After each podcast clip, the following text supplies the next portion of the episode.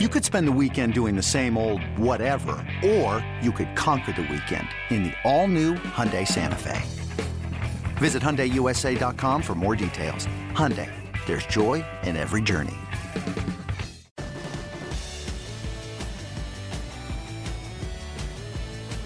Welcome to MLB.com Extras. I'm Danny Wexelman with AJ Cassavell, who covers the Padres for MLB.com. AJ, we are coming off the winter meetings. Uh, it's it was a, a slower time for most of the teams, and now we're kind of heading into these last couple of weeks of 2019. So before we jump into the news and notes of the week, just give me one or two takeaways uh, from the winter meetings and the Padres. Well, it was obviously pretty slow. I think I think some of that had to do with um, maybe AJ Preller kind of slow playing the market, kind of. Uh, he, he doesn't feel forced into any deals. I think he kind of wants the rest of the market to come to him, especially if he's going to be trading one of his outfielders or trading for an infielder or a pitcher. Um, right. And so I think we could see something potentially later than usual, late maybe maybe into January to kind of fill out this roster because I think there's still some holes on the roster that the Padres would like to fill, but they don't feel like they need to. They, they don't feel any rush to do so, and and maybe before the winter meetings, I, I, AJ Preller has been so active in the past at the winter meetings that this time around it was almost a surprise that he didn't do anything. But when you kind of take a step back and look at the way he's he's kind of using his roster as trade pieces, I guess it's not as surprising as it might look on paper. Yeah, it's really interesting what him and the team have been doing. And, you know, we've been talking all offseason about the outfield. We've, we've touched on the infield, but really it's been about the outfield. And now, AJ, we really focus in on their newest signing, Ian Kinsler, uh, coming off his World Series champion run, championship run with the Boston Red Sox. Obviously, this guy has an extremely long tenured career, spent a lot of time in Detroit and with the Rangers. That's what he's best known for. And now he signs with the Padres shaking things up a little bit. And there's this is a pretty fascinating acquisition aj there's a lot of different um, levels and layers to to this signing. So let's just start with the most basic of them all is where does ian kinsler fit in? How much is he going to play? And whose spots is he taking yeah, it's it's kind of an interesting move because it, it wasn't really expected. The Padres weren't expected to go out and look for a second baseman, but it makes sense a little bit if you say, well, Ian Kinsler's going to play second base and Luis Urias can shift to shortstop at least until Fernando Tatis gets there. And I think the way the Padres are looking at their infield right now is through the prism of,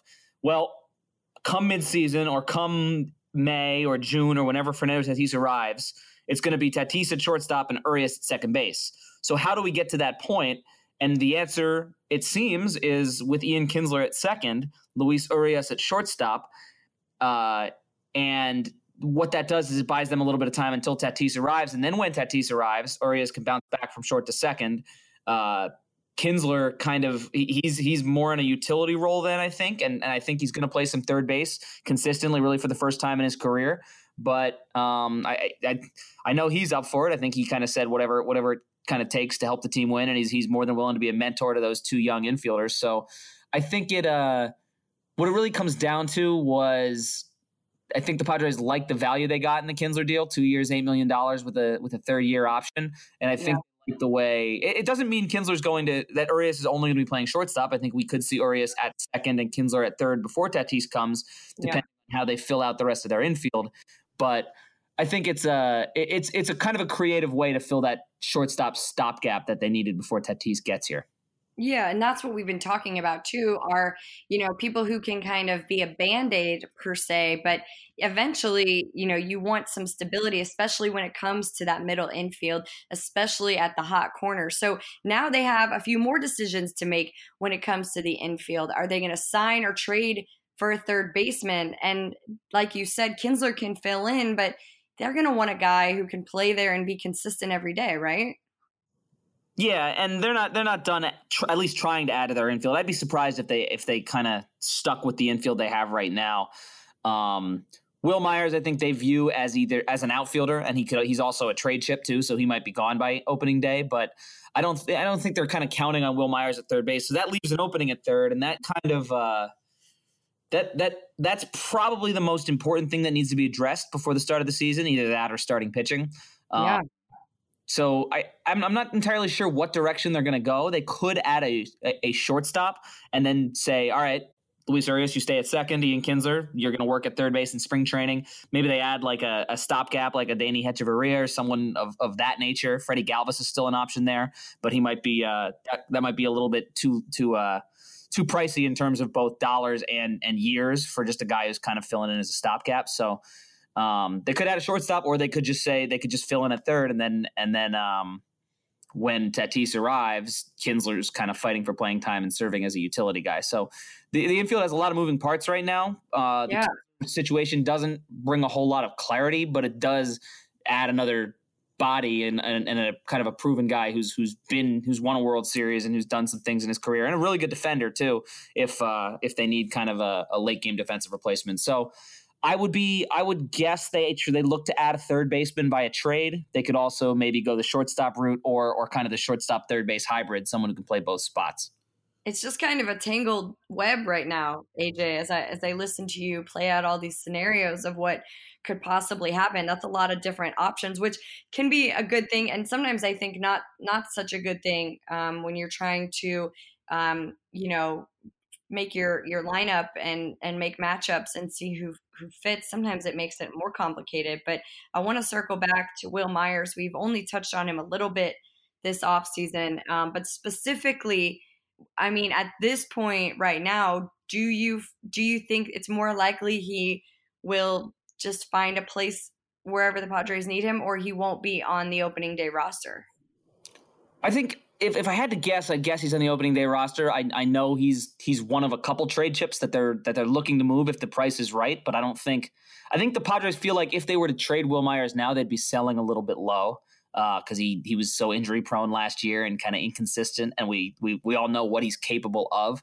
uh, and so I, think it's more than likely that he's he's on the roster, and if they don't move another outfielder, what they're going to do is they're going to come into spring training and get him reps at third base and see if maybe maybe an off season's worth of work uh, helped him out, and and all of a sudden he I don't want to say he'll have solved third base, but he'll just be uh, he'll he'll be a step up from what he was last last year, which was frankly not very good, and that's what kind of you'd expect from a guy who had a couple weeks working at third base and then was thrown into one of the hardest positions on the diamond. So he's uh if I had to guess, I don't think the Padres want him at third base. I think if he's still on the roster, it probably means that maybe Hunter Renfroe or Franmil Reyes was was dealt, um, or there's going to be some competition there.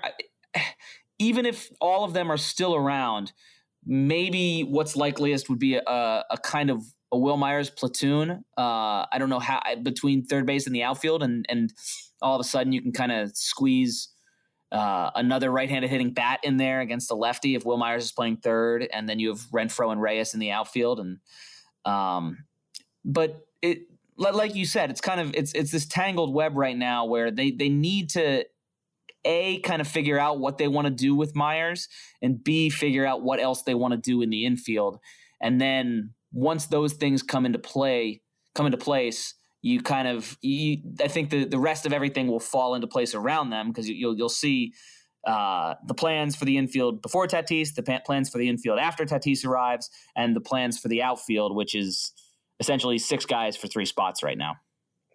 AJ, my last thing for you as we look at what the Padres are trying to do, the Dodgers went and just got Joe Kelly, the Diamondbacks lost Paul Goldschmidt. I'm just kind of looking around the NL West, and I'm wondering where you think – the Padres kind of fit in in this coming season? Is this a season to regroup and you know get their bearings? Is this a season where they're going to try to shake things up? Obviously, the Dodgers are primed to try and repeat, but when you look at the rest of the NL West, uh, where do you see the Padres falling in line? Well, I think this this year they need to make progress. Uh, last year, I, I, think if you ask anyone, it was a step back. There were some bright spots kind of offensively. Franmil Reyes was a nice, had, put together a nice season. Hunter Renfroe, Austin Hedges were pretty pretty good during the second half, but on the whole, it was a serious step back, especially after they signed Eric Hosmer. Um, I think the way they fit in this year is um, they're they're clearly approaching this year with an eye on 2020 and, and having that be the year they jump into contention. Right. This year they want to be better. They want to be a maybe not I think maybe 500 might be too lofty of a goal, but they want to be approaching 500 or, or at least yeah. at least pretty competitive on a regular basis, and they want their offense to kind of fall into place with Tatis and with Urias here, and with with some of the rest of the have have Hunter Renfroe build on his season, Franmil Reyes build on his season. Um, maybe Manny Margot bounce back, and if the offense falls into place and the Padres can be pretty good offensively, I don't think they have the pitching to compete. I think I think their probably best case scenario is third place behind the Dodgers and the Rockies. I think are pretty good too. But yeah the, if if if their offense falls into place, that's a really good thing because the pitching is the next thing to follow. The pitching will. It, I, I, don't want to say it'll definitely follow in 2020, but they have so many good young prospects, and they'll be getting Dinelson Lamet and Garrett Richards back from Garrett Richards, yeah. Where if the offense takes a step forward this year and kind of makes the Padres competitive, then maybe next year when Chris Paddack's up and Logan Allen's up, uh, and, and, maybe Joey Lucchesi takes a step forward and you get those two guys back from injury. All of a sudden, you have a rotation that's decent, and and the, and the offense, if it if it does take a step forward this year, uh, it can kind of match up, and maybe and maybe you add a bat, maybe you add a third baseman, and all of a sudden you have a team competing for the playoffs in 2020. So I think this year is about taking that step forward offensively. Maybe if not approaching 500, just just looking like a pretty competitive team, especially on offense. And and once you've done that, the pieces are in place to springboard to a run in 2020. All right, I like it. I like it. Uh, and I know, you know, obviously next uh, in 2022, no one knows where Nolan Arenado is going to be.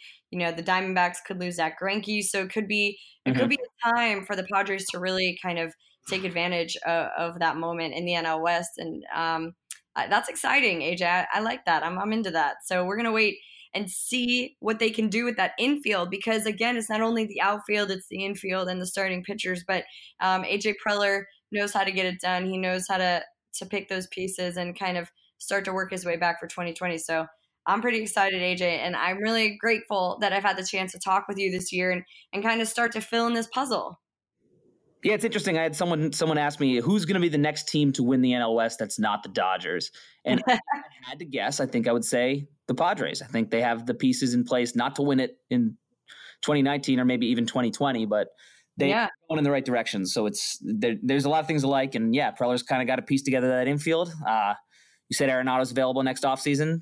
Anthony Rendon's available. They need a third baseman. There they there are.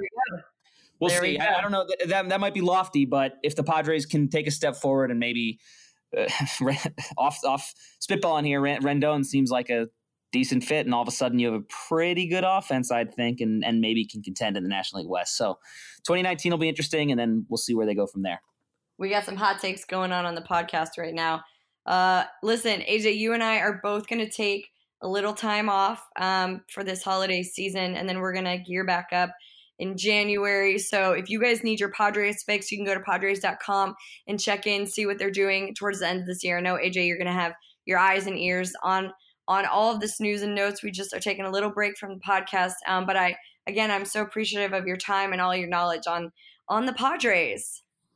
Yeah, thanks for having me, Danny, and happy holidays. Happy holidays with AJ Cassavell. I'm Danny Wexelman. Happy holidays. Thank you guys so much for tuning in.